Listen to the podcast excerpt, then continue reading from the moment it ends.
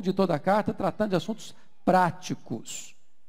Talvez por essa razão é que Martinho Lutero chegou a chamar Tiago de carta de palha.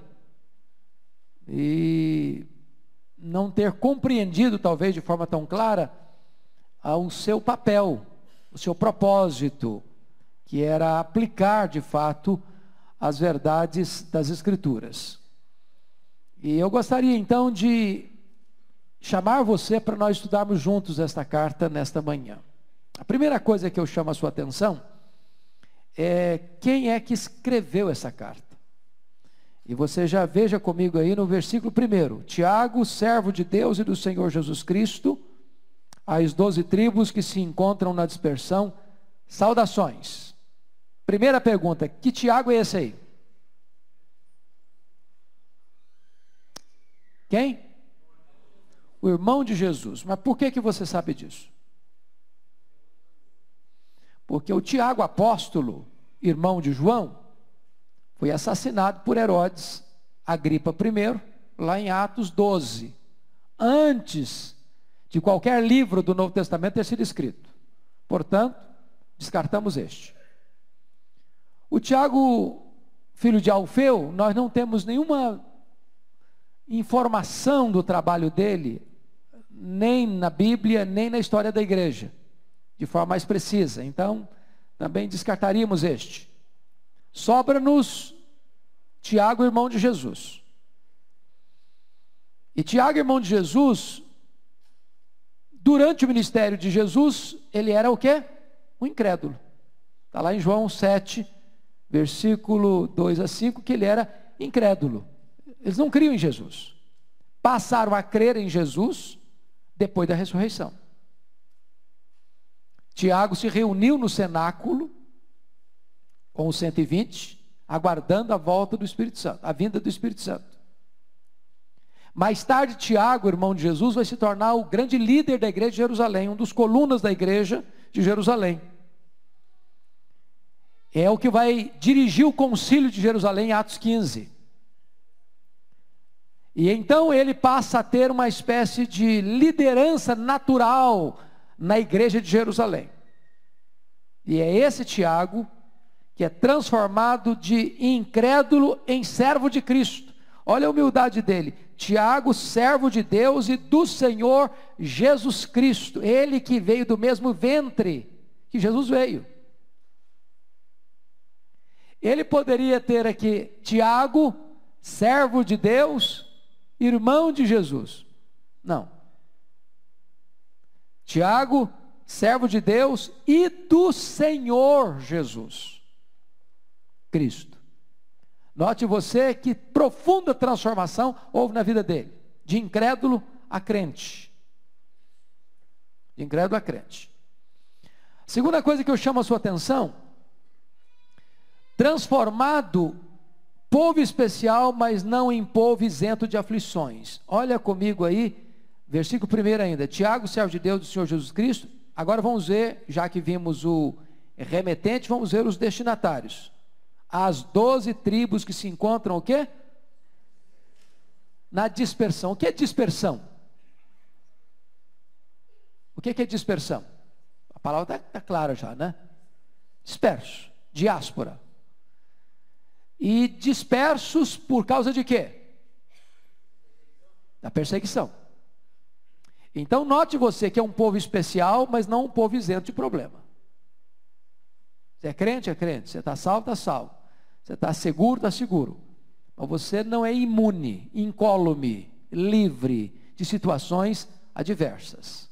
Então já abre no primeiro versículo, mostrando para nós: não espere pisar em tapetes aveludados, não espere viver sua vida numa colônia de férias, não espere crescer numa estufa.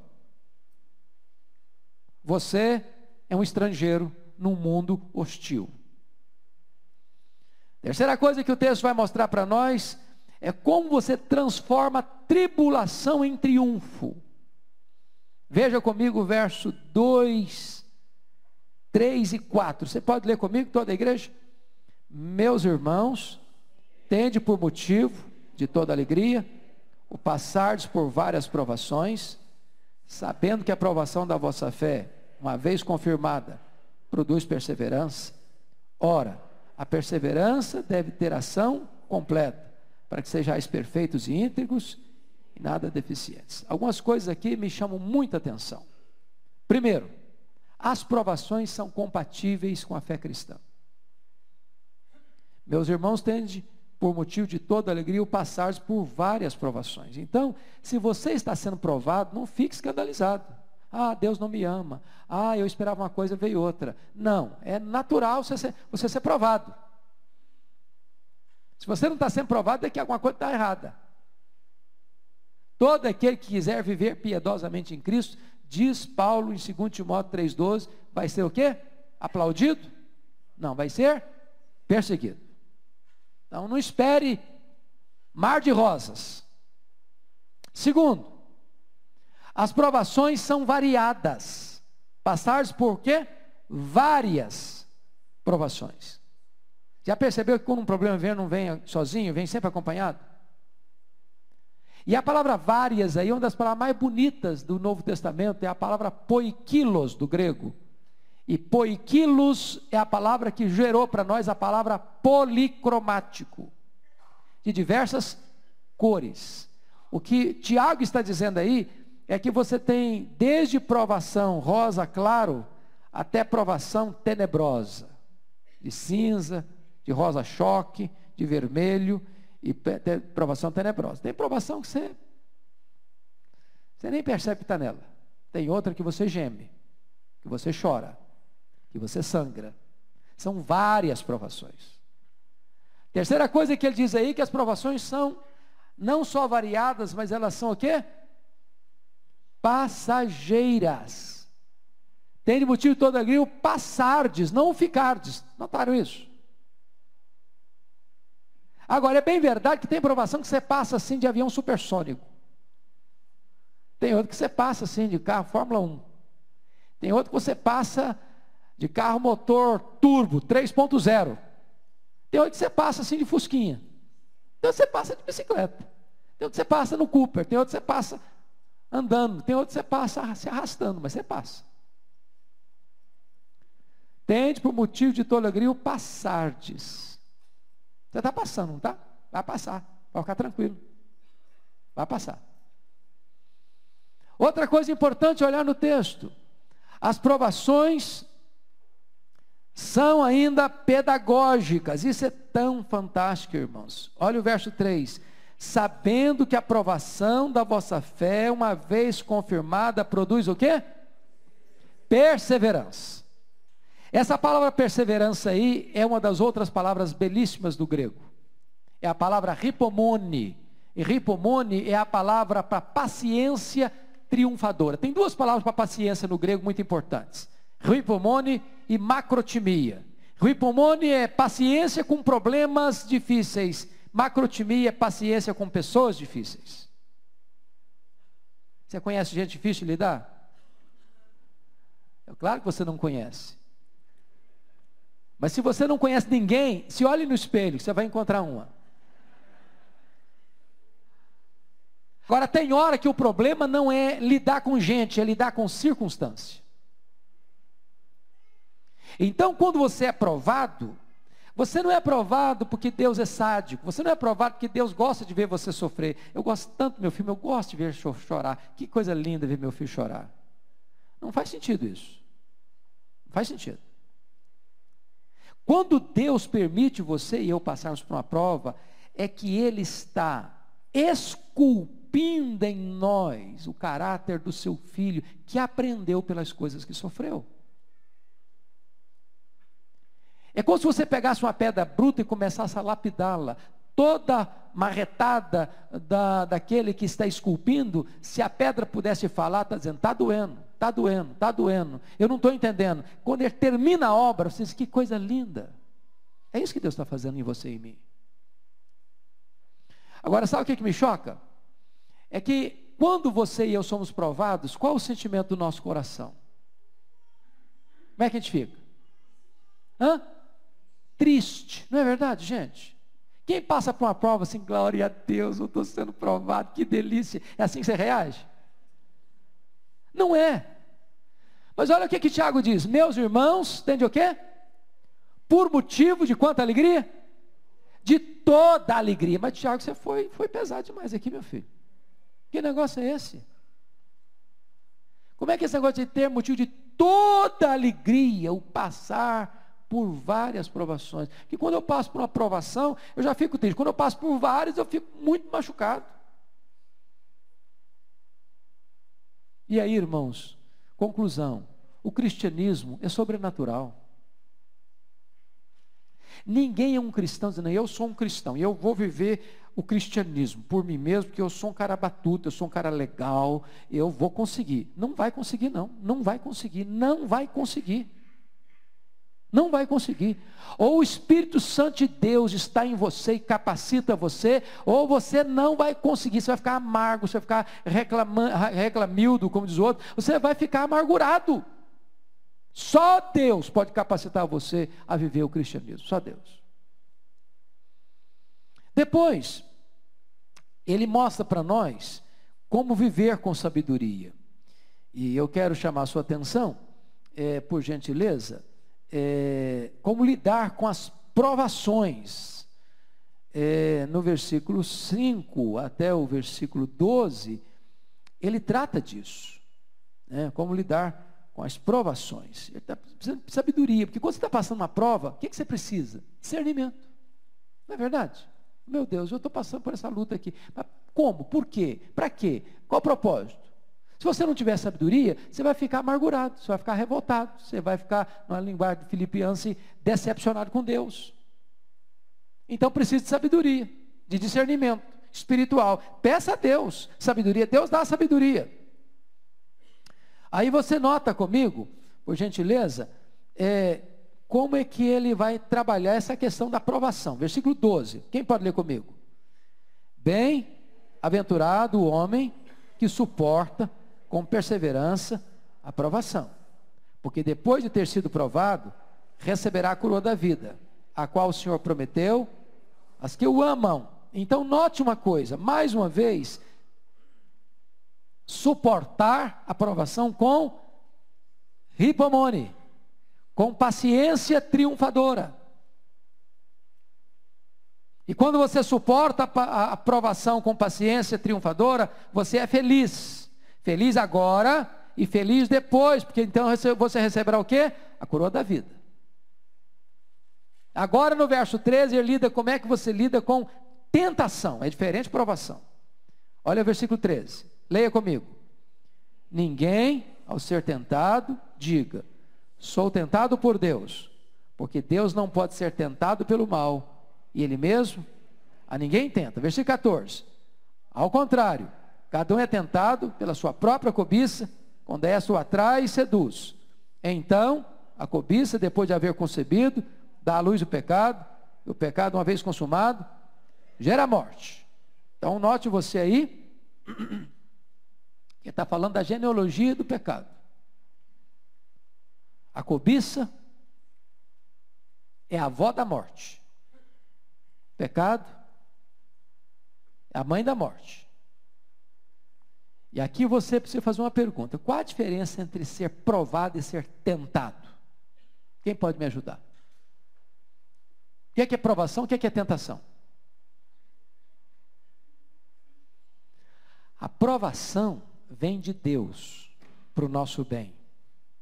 A tentação vem de nós mesmos, ou do mundo, ou do maligno para o nosso mal. A aprovação tem um propósito santo, nos aperfeiçoar. A tentação tem um propósito maligno, nos destruir. Estão percebendo isso? Não chame provação de tentação, pois não, amado.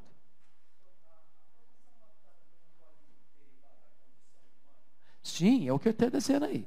A aprovação pode ter três fontes: de nós mesmos, da nossa cobiça, o que ele está dizendo. Pode vir do mundo, que nos atrai e nos seduz. A, não, a, não, a tentação. Ah, o senhor está falando, desculpa, meu irmão, perdão. O senhor está falando da aprovação. Se a aprovação pode vir de onde? Sim. O fato de nós sermos humanos é por isso que somos provados. Por exemplo, os anjos não são provados.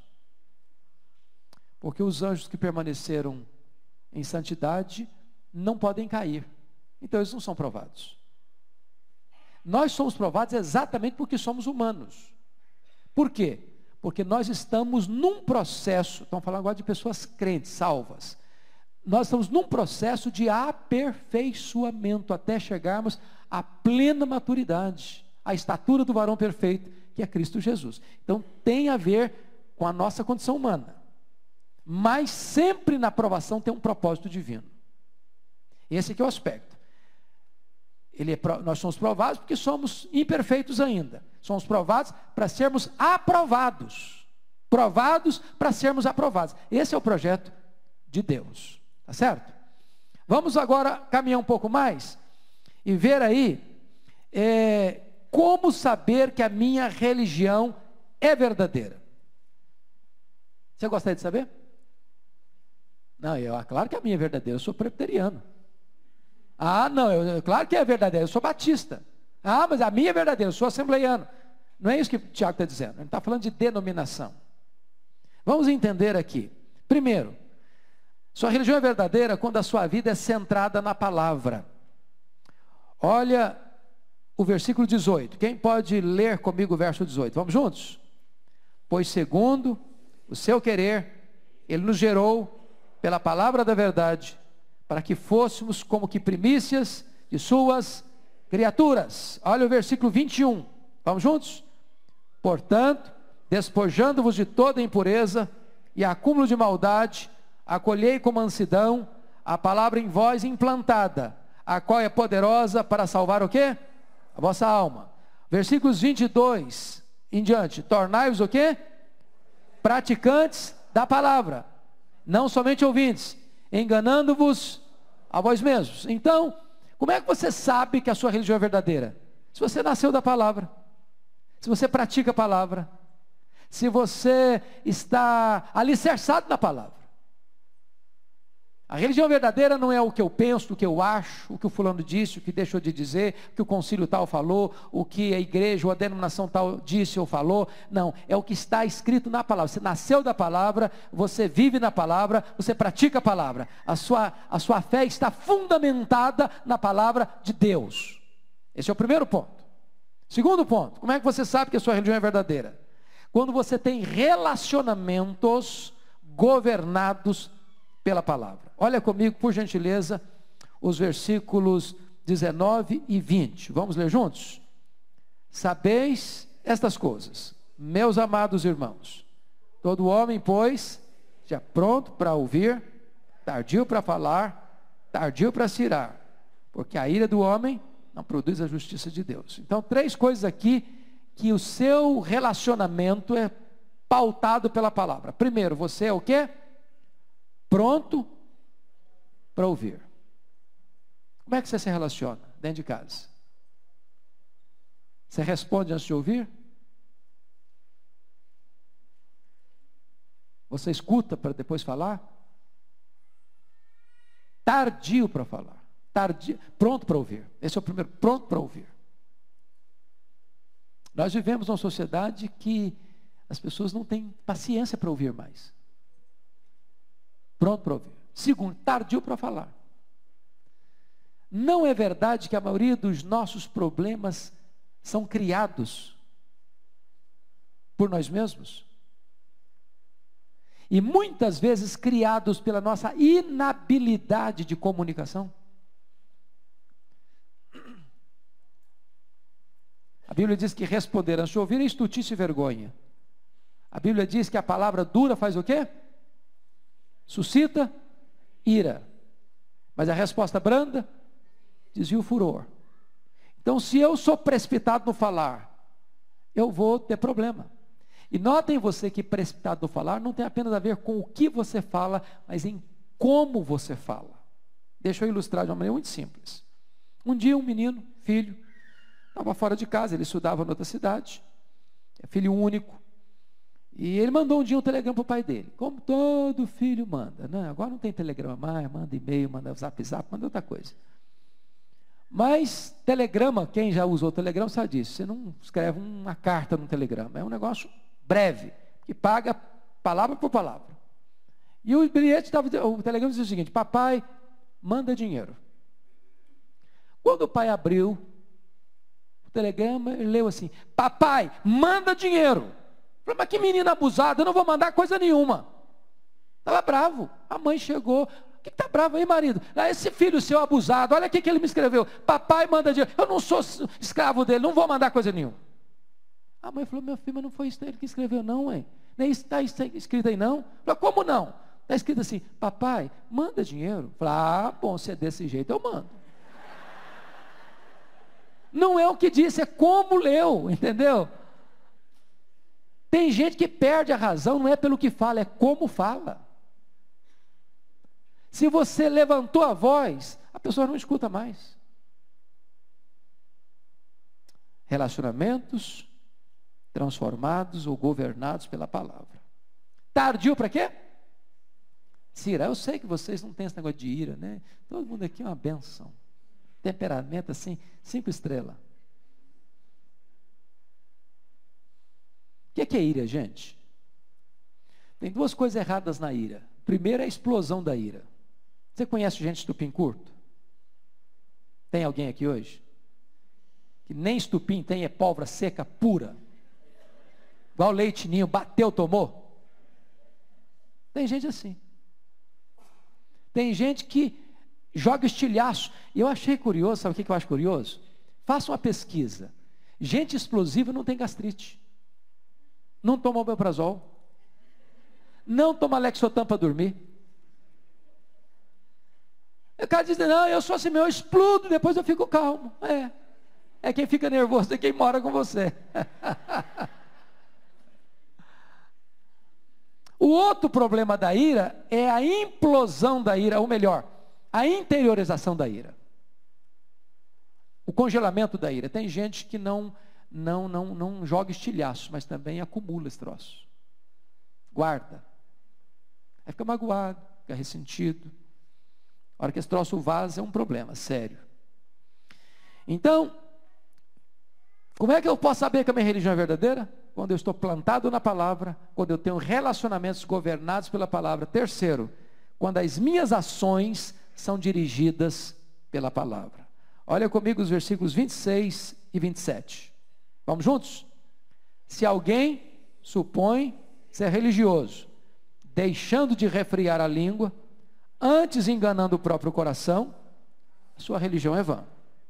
A religião pura e sem mácula para com o nosso Deus e Pai é esta: visitar os órfãos e as viúvas nas suas tribulações e assim mesmo guardar-se incontaminado do mundo. Ponto. Vamos entender o que Tiago não está dizendo. Ele não está dizendo que se você refriar sua língua do mal, visitar os órfãos e as viúvas e guardar-se incontaminado do mundo, você está salvo. Não está dizendo isso.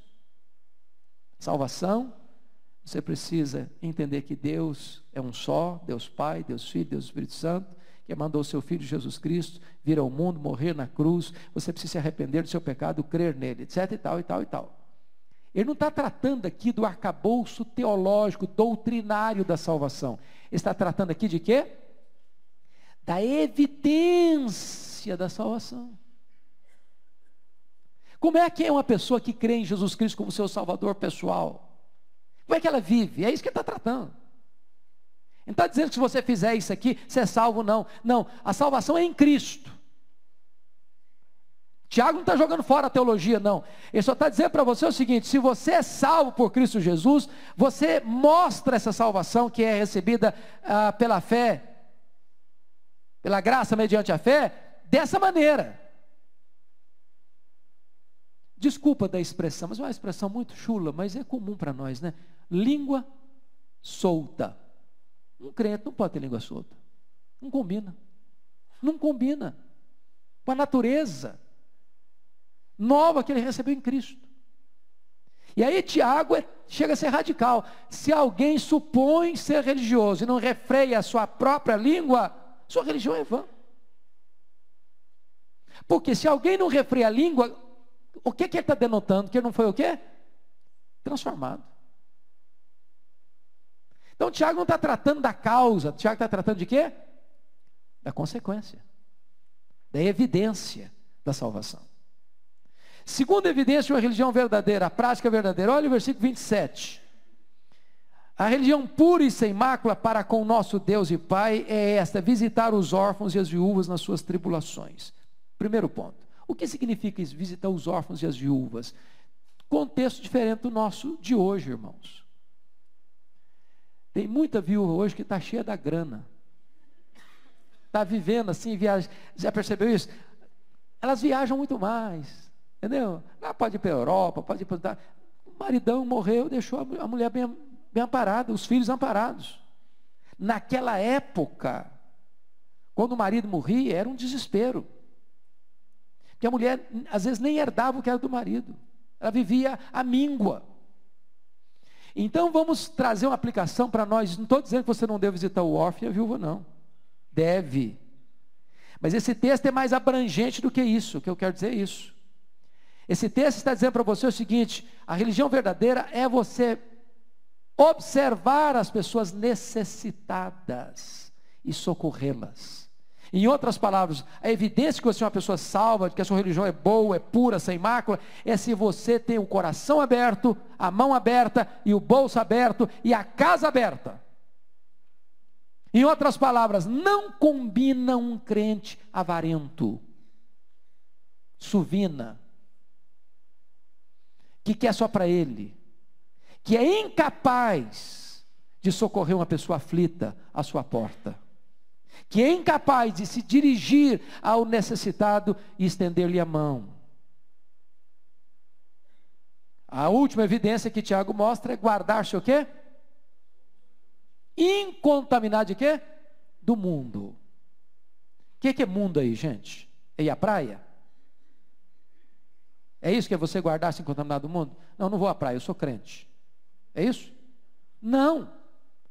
Mundo aí não é a natureza que Deus criou.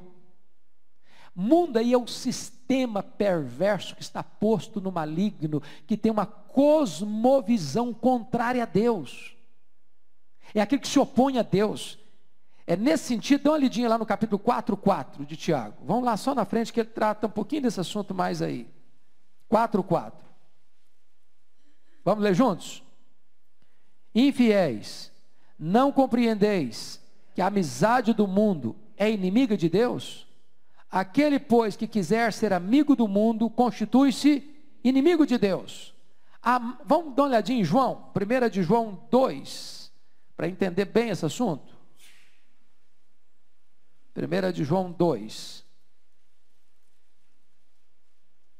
versículo 15 a 17, todos juntos, vamos lá. Não ameis o mundo, nem as coisas que há no mundo. Se alguém amar o mundo, o amor do Pai não está nele.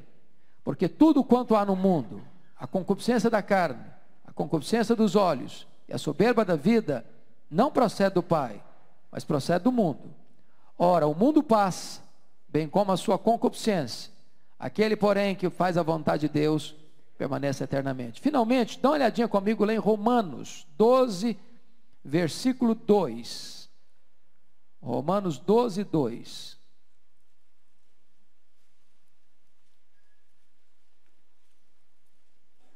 Vamos juntos? E não vos conformeis com este século, mas transformai-vos pela renovação da vossa mente, para que experimenteis qual seja boa, agradável e perfeita vontade de Deus. Então, notem vocês que guardar-se incontaminado do mundo é você não andar segundo os ditames do mundo, segundo a cosmovisão do mundo, de acordo com o que o mundo pensa, fala e faz. O mundo, diz o apóstolo Paulo aqui, está numa constante mudança. Não vos conformeis. Eu acho isso maravilhoso. Deixa eu dar uma notinha de rodapé aqui para vocês. Quando Paulo diz assim: Não vos conformeis com este século, com este mundo, em outra tradução diz mundo. A palavra conformar, aí, qual é a raiz? Agora falando em português. Qual é a raiz da palavra conformar? Hã? Forma, forma. Só que no grego haviam duas palavras para forma. A palavra morfê e a palavra esquema. Morfê é uma forma inalterável. Por exemplo, quando uma criança nasce, você quer saber o gênero. Ou ele é masculino, ou ele é feminino. Ainda que uma pessoa resolva mudar de sexo, o corpo dela é masculino ou é feminino. Isso não altera. É com um dia que foi concebido, já tem lá essa definição cromossômica, e até quando ele morrer, vai ter a mesma configuração. Isso é morfê, é forma inalterável. Mas esquema é uma forma que está mudando todo dia, toda hora. Por exemplo, você pega um, um, um bebezinho, tira uma fotografia no dia que ele nasce. Aí, com um ano de idade, você tira uma foto, mas é esse mesmo, está diferente. Aí você pega depois, com 10 anos, ah, mas eu tinha essa carinha quando eu tinha um ano? É, tinha essa carinha sim. Aí você tira uma foto com 30 anos, ah, mas não tem nada a ver com aquele bebê, que eu, que eu, eu tinha foto lá não. Com 60, já tem ruga na face. Com 70, os cabelos já ficaram brancos ou caíram. E aí não tem mais jeito. Está mudando todo dia, toda hora. Isso é esquema. O que Paulo está dizendo é o seguinte: não vos conformeis com este século, ou seja, não ponha o seu pé nessa forma do mundo, que essa forma do mundo está mudando todo dia, toda hora. O que era certo ontem é errado hoje, o que era errado ontem é certo hoje. O mundo está confuso. Então não ande de acordo com a visão do mundo que você vai ficar dando piruleta na vida. Mas transformai-vos. Qual é a raiz da palavra transformar? Forma também. Só que aqui não é esquema, aqui é morfê. É uma forma que não muda nunca. Ou seja, quando você olha para Jesus, Jesus é um padrão absoluto. Ele não muda, foi o mesmo ontem, é o mesmo hoje, vai ser o mesmo sempre. Então a sua vida pode ser consistente, porque você não está seguindo um modelo que está em constante variação, você está seguindo um modelo que é um padrão perfeito e absoluto e eterno. É isso que Paulo, que Tiago está dizendo. Guardai-vos incontaminados do mundo. Vamos para o capítulo 2 de Tiago. Vamos lá. Tiago, capítulo 2. Notem comigo que agora está tratando do seguinte tema: como eu posso saber se a minha fé é uma fé verdadeira ou uma fé falsa? Ele tratou da religião verdadeira da religião falsa. Agora ele quer tratar da fé. Primeiro ponto é a fé testada, versos de 1 a 13. De 1 a 13. E aqui, irmãos, na fé testada, ele cria uma situação. Cria uma situação. Onde ele trata da questão da acepção de pessoas. E ele então imagina um culto numa sinagoga. Versículo 2: Se portanto entrar na vossa sinagoga algum homem com anéis de ouro nos dedos, com trajos de luxo, e entrar também alguém pobre andrajoso, algum pobre andrajoso, e tratardes com deferência o que tem os trajos de luxo, e lhe disserdes, tu assenta-te aqui em lugar de honra, e disserdes ao pobre, tu fica ali em pé, ou assenta-te aqui abaixo do estrado dos meus pés. Não fizestes distinção entre vós mesmos, e não vos tornastes juízes tomados de perversos pensamentos. Então a fé testada é essa. Como é que você vê pessoas?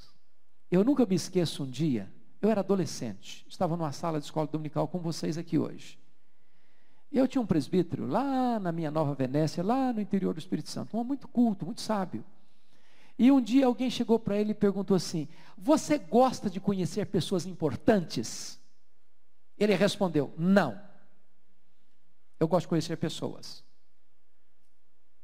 Porque quando você coloca o adjetivo importantes, você já está fazendo uma distinção, não está não? Tem gente importante e tem gente não importante. E aí, é exatamente esse espírito que Tiago provoca. Você está reunido na sinagoga. Quando não tem sinagoga, está reunido no templo da igreja Perpetente de Pinheiros. Tá? Fica mais fácil, né? Aí chega um bacana. Terno, corte italiano, gravata de seda, sapato de cromo alemão. O cara vem com os dedos que está até pesado, tanto anéis de doutorado que ele tem. Aí você se levantou, ô meu irmão, vem cá, você bota a cadeira na frente, né? você fica aqui, vai ser um lugar de honra para você. Aí chegou o Zé da Silva, tadinho. Tem Zé da Silva aqui, não tem problema não. Zé da Silva é o nome mais comum do Brasil. Chegou o Zezinho. Ah, o Zezinho chegou, tadinho, com uma roupinha assim, bem, bem ruizinha, chinelinho de dedo.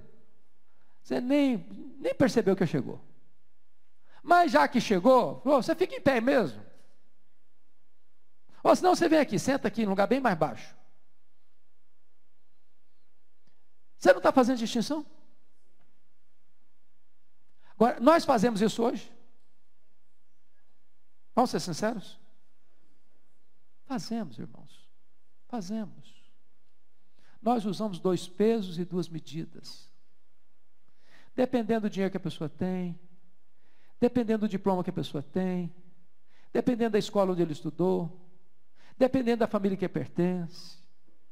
Nós costumamos pecaminosamente classificar pessoas de muito importantes, importantes, menos importantes e insignificantes. E isso é uma espécie de prumo de Deus na nossa fé. Deus enxerga assim? Não. Deus vê a roupa que o cara está usando para dar valor para ele? Não. Deus vê o diploma na parede que ele pendurou para Deus dar valor para ele? Não. Para Deus, um analfabeto e um pós-doutor tem o mesmo valor. Para eu ter uma fé testada, eu preciso ter os mesmos valores que Deus tem. E talvez, humanamente falando, nós deveríamos dar mais atenção aos pequenos, porque eles já são desprezados lá fora.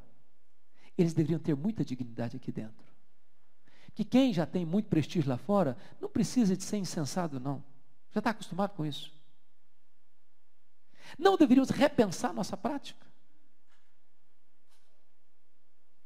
Desde a entrada no portão até o último aperto de mão na porta da igreja. Tiago está tratando de coisas práticas. Segundo aspecto que Tiago trata é da fé morta. Olha comigo capítulo 2, versos 14 a 17. Vamos ler 14 a 17? Vamos juntos? Meus irmãos, qual é o proveito? Se alguém disser que tem fé, mas não tiver obras, pode acaso semelhante fé salvá-lo? Se um irmão ou uma irmã estiverem encarecidos de roupa e necessitados de alimento cotidiano, e qualquer dentre vós lhes disser, ide em paz, aquecei-vos e fartai-vos, sem contudo lhes dar o necessário para o corpo, qual o proveito disso? Assim também a fé, se não tiver obras, por si só está morta. Aqui está um ponto de tensão enorme, porque é, quando Lutero chamou Tiago de carta de palha, uma das razões é que ele viu nesse texto uma contradição com o que Paulo escreveu. Que nós somos justificados mediante a fé, sem o concurso das obras. Certo ou verdade? teologicamente. Certo ou verdade? Certo, certo. Você não é justificado pela fé mais as obras. Você é justificado só pela fé em Cristo. Mas a fé verdadeira, ela não vem só. Tiago não está tratando da causa, Tiago está tratando de quê? Da do efeito.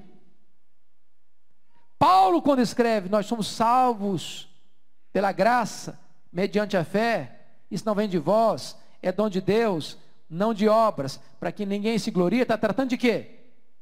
Da causa. Se não entendermos isso, vamos fazer uma salada na nossa cabeça.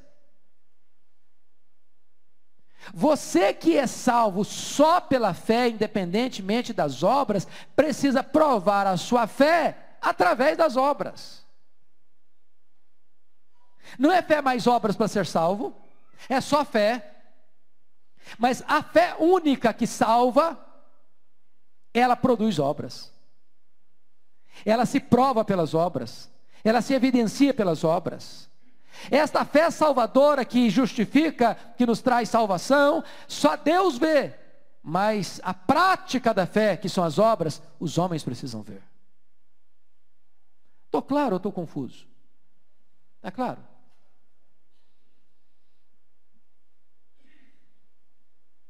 Agora vamos, vamos para a prática. Muitas vezes nós não temos palavras piedosas e atitudes impiedosas. Ô meu irmão, Deus te abençoe. A gente diz, Deus te abençoe assim, já, já, já fugindo do cara, não. Deus te abençoe. Não? não me incomode, por favor.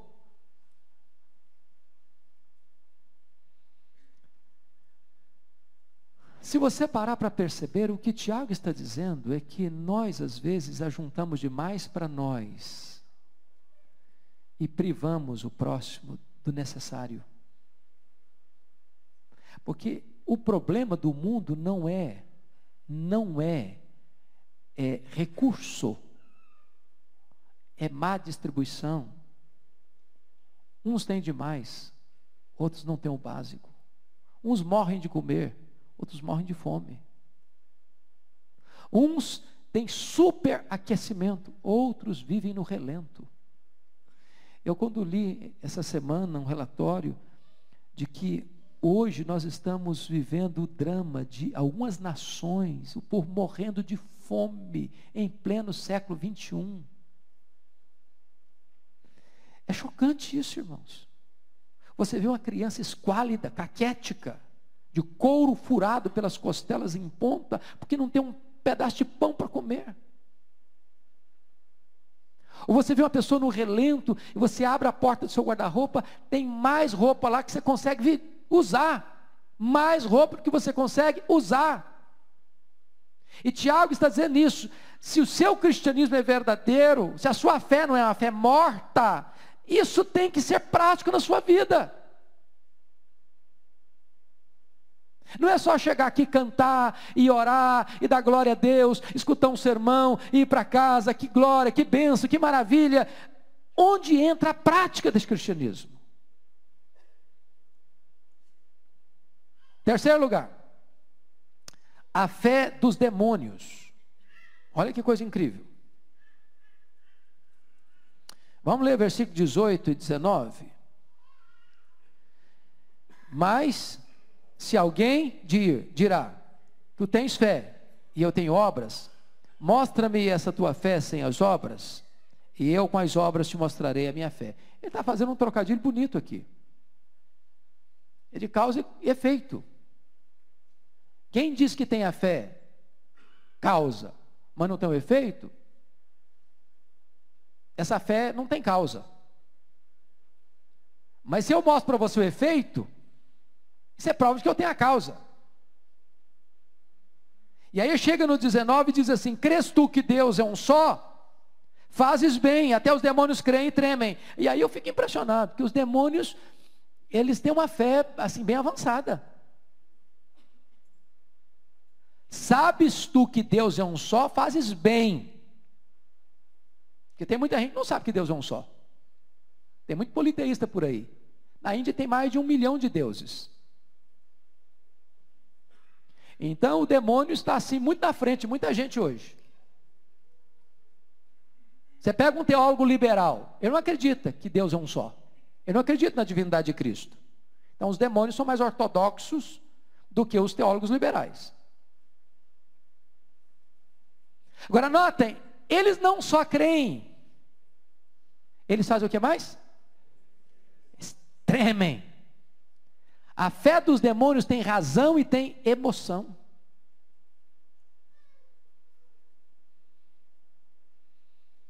O que Tiago está querendo mostrar para nós é o seguinte, irmãos. Você não pode se considerar um cristão apenas pelos dogmas certos que você professa. Professar os dogmas certos é fundamental, é inegociável.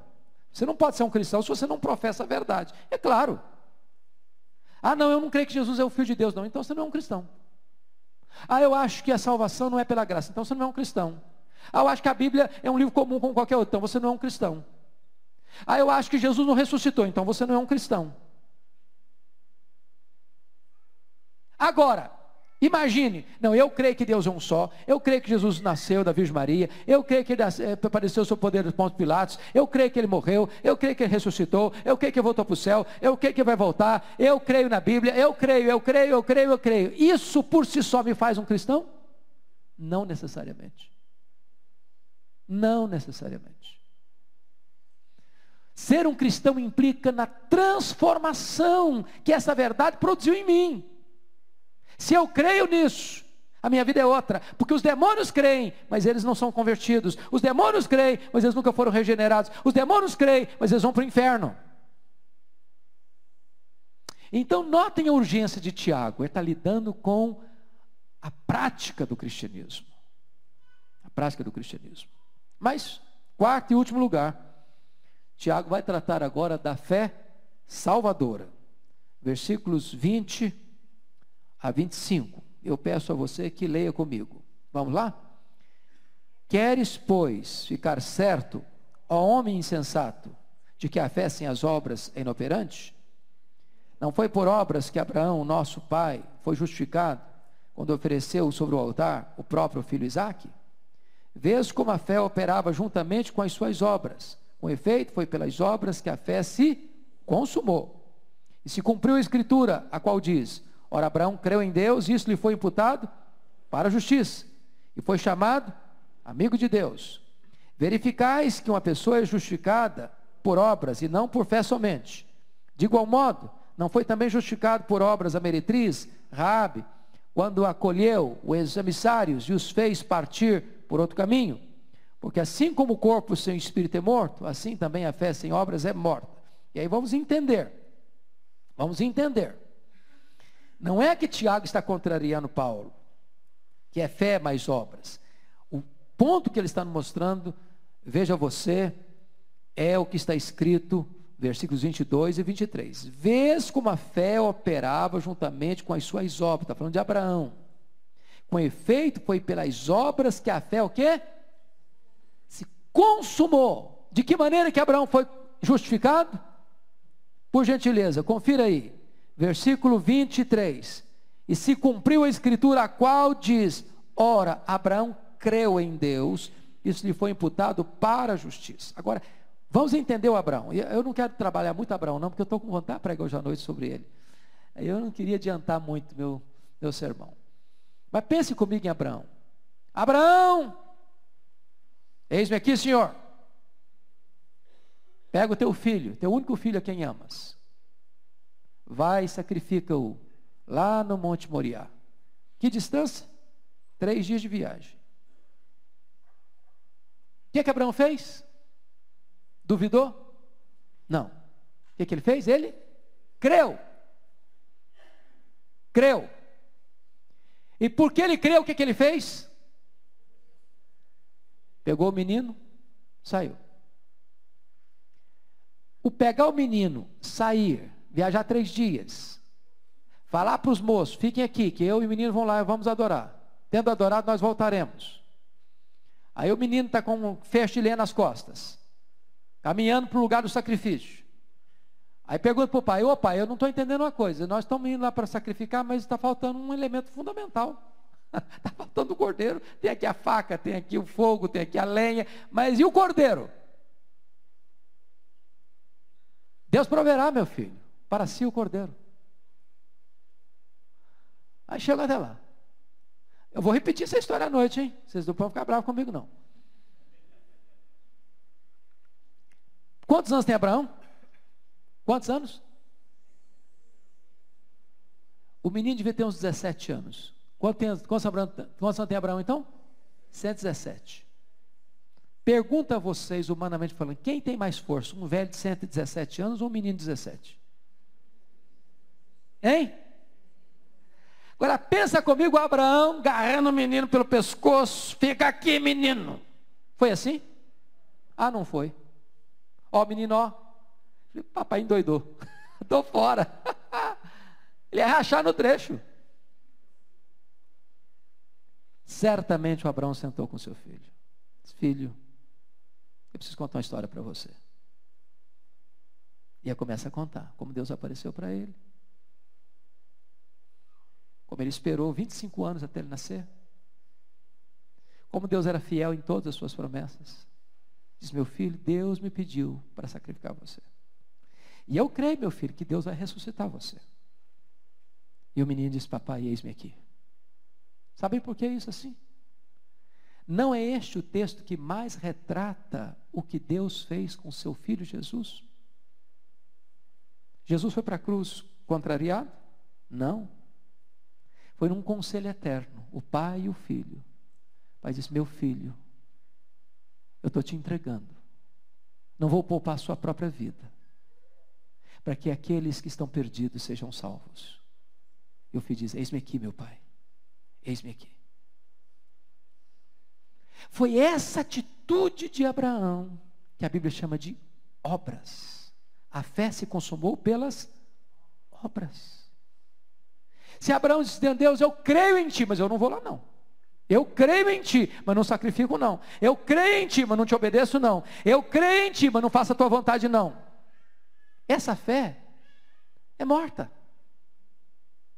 Eu creio em Deus, mas não obedeço a Deus, não. Eu creio em Deus, mas não, não faço a vontade de Deus, não. Eu creio em Deus, mas não me santifico, não. Eu creio em Deus, mas eu, mas eu amo o mundo. Que fé é essa? É fé morta.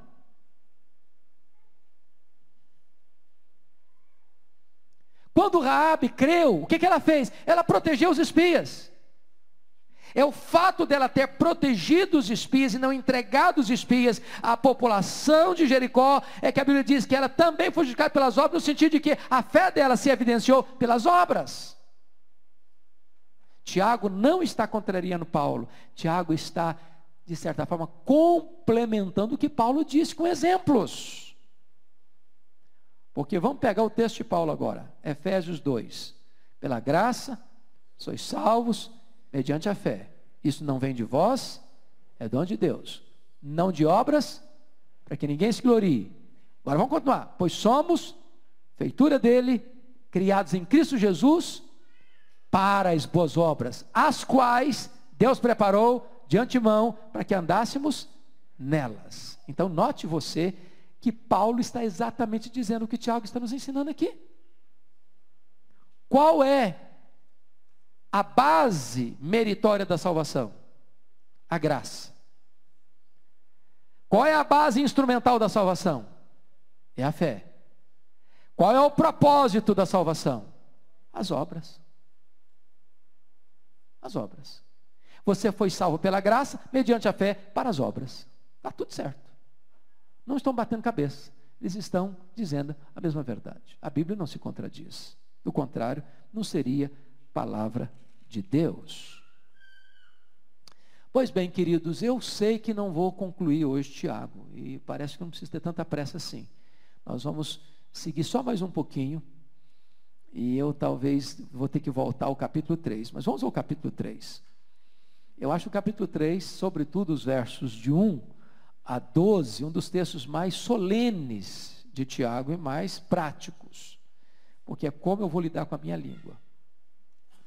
E a nossa língua é complicadíssima. Alguém já disse que a fera mais perigosa do mundo, mais venenosa do mundo, é aquela que se esconde atrás da toca dos dentes.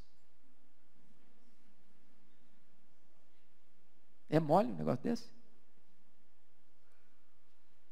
Tiago chega a dizer que o homem doma ave do céu, peixe do mar e animal que rasteja na terra. Doma. Doma leão, doma elefante, doma urso, doma golfinho, doma águia. Mas não consegue domar a língua. Não consegue domar a língua. E Tiago chega a dizer que se eu dominasse a minha língua, eu seria o quê? Perfeito. Então eu tenho convicção plena de que eu não sou perfeito mesmo. Porque a gente fala o que às vezes não quer falar, do jeito que não quer falar. Às vezes machuca a pessoa que você não quer machucar. Lidar com a língua é um negócio impressionante. E esse texto de uh, Tiago 3, ele usa três figuras incríveis que eu espero voltar no, no domingo que eu estiver de volta aqui. que a língua tem três poderes. Primeiro, poder de dirigir. Segundo, poder de destruir. Terceiro, poder de deleitar. Só para ajudar no recurso mnemônico. Vamos lá? Dirigir, destruir, deleitar. Quando ele fala que a língua tem o poder de dirigir, ele compara a língua a duas coisas: ao freio de um cavalo e ao leme de um navio. Eu fui criado na roça, essa ideia do freio do cavalo eu entendo bem. Nenhuma pessoa na roça pega um cavalo que nasceu lá no pasto, potrozinho, cresceu, bota reio nele, bota cela nele e sai viajando. Ninguém, ninguém faz isso. Ninguém. A única pessoa que montou no animal sem amansar foi Jesus. montou e o bichinho foi tranquilo. Mas para que você monte um cavalo, é preciso que haja uma pessoa experiente, corajosa, que vai domá-lo. Domá-lo. Ele pula, ele salta, ele é rebelde, ele faz, acontece. E a pessoa tem experiência e fica ali, não cai. Qualquer outro montador cairia diante dos pinotes deste animal bravo. E ele só vai se tornar útil quando este animal foi domesticado e aprende a ser governado pelo freio. O que é freio? Já viu freio de cavalo? Você enfia um ferro dentro da boca do cavalo. É um negócio agressivo. De tal maneira que se você puxar um pouquinho a rédea para a direita, o cavalo vai para a direita. Se você puxar a rédea um pouquinho para a esquerda, o cavalo vai para a esquerda. Se você puxar a rédea, o cavalo para. Se você afrouxar a rédea, o cavalo vai. É um volante no animal. É um volante. Então, para que que você bota freio num cavalo? Para domá-lo e depois para quê? Para dirigi-lo. Aí ele usa a figura do leme do navio. Eu vou ficar só nessa primeira figura. Leme do navio. É um brutamonte. É um barco colossal. Mas quem dá a direção, se vai para a direita, se vai para a esquerda, se para, se avança, é o leme. Pense você num navio sem leme. Você embarcaria nele? Para se chocar nas rochas? Para se arrebentar nos icebergs? Não. Tiago não podia ser mais gráfico, não poderia ser mais eloquente, não poderia ser mais contundente com essa linguagem do que freio e leme. Nós precisamos de direção na nossa língua. Senão a gente se arrebenta todo, machuca outras pessoas. Irmãos, quantos crimes cometidos por palavras insensatas? Simplesmente palavra insensata. O cara chega e xinga o outro. Pá, tira a mata.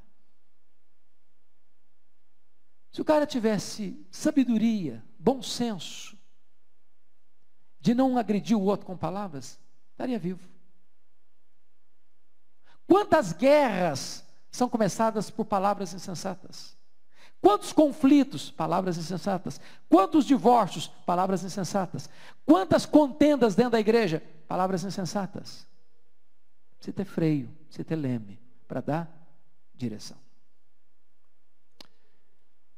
Que Deus nos ajude, irmãos, a a ter sabedoria de Deus para vivermos a vida cristã e evidenciarmos que de fato nós somos de Deus. Vamos orar? Tem alguma pergunta que gostaria de ser feita dentro do assunto de hoje? Dizem que quando não tem pergunta nenhuma é porque ninguém entendeu nada ou porque entendeu tudo. então nós vamos buscar a Deus em oração pedir que Deus nos ajude, que Deus nos oriente, nos ensine e nos torne não apenas ouvintes, mas praticantes da palavra.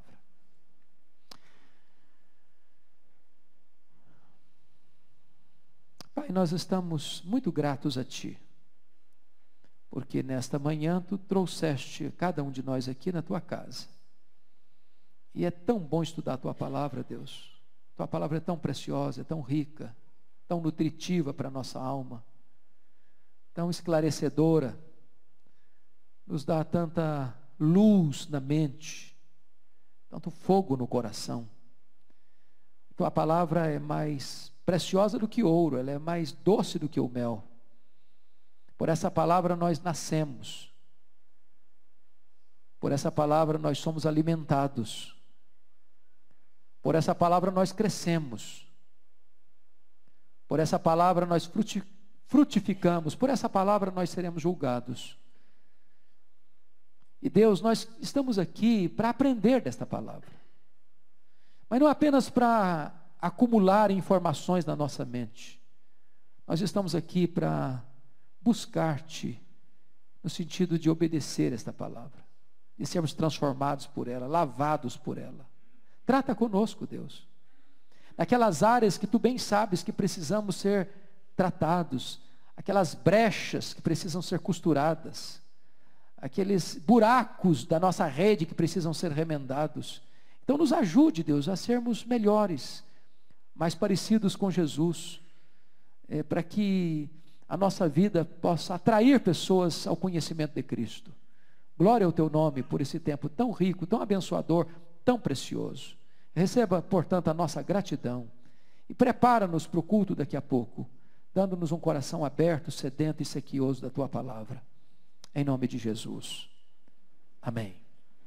Deus abençoe, queridos. Então vamos ter um intervalozinho e 11 horas de volta aqui para o culto.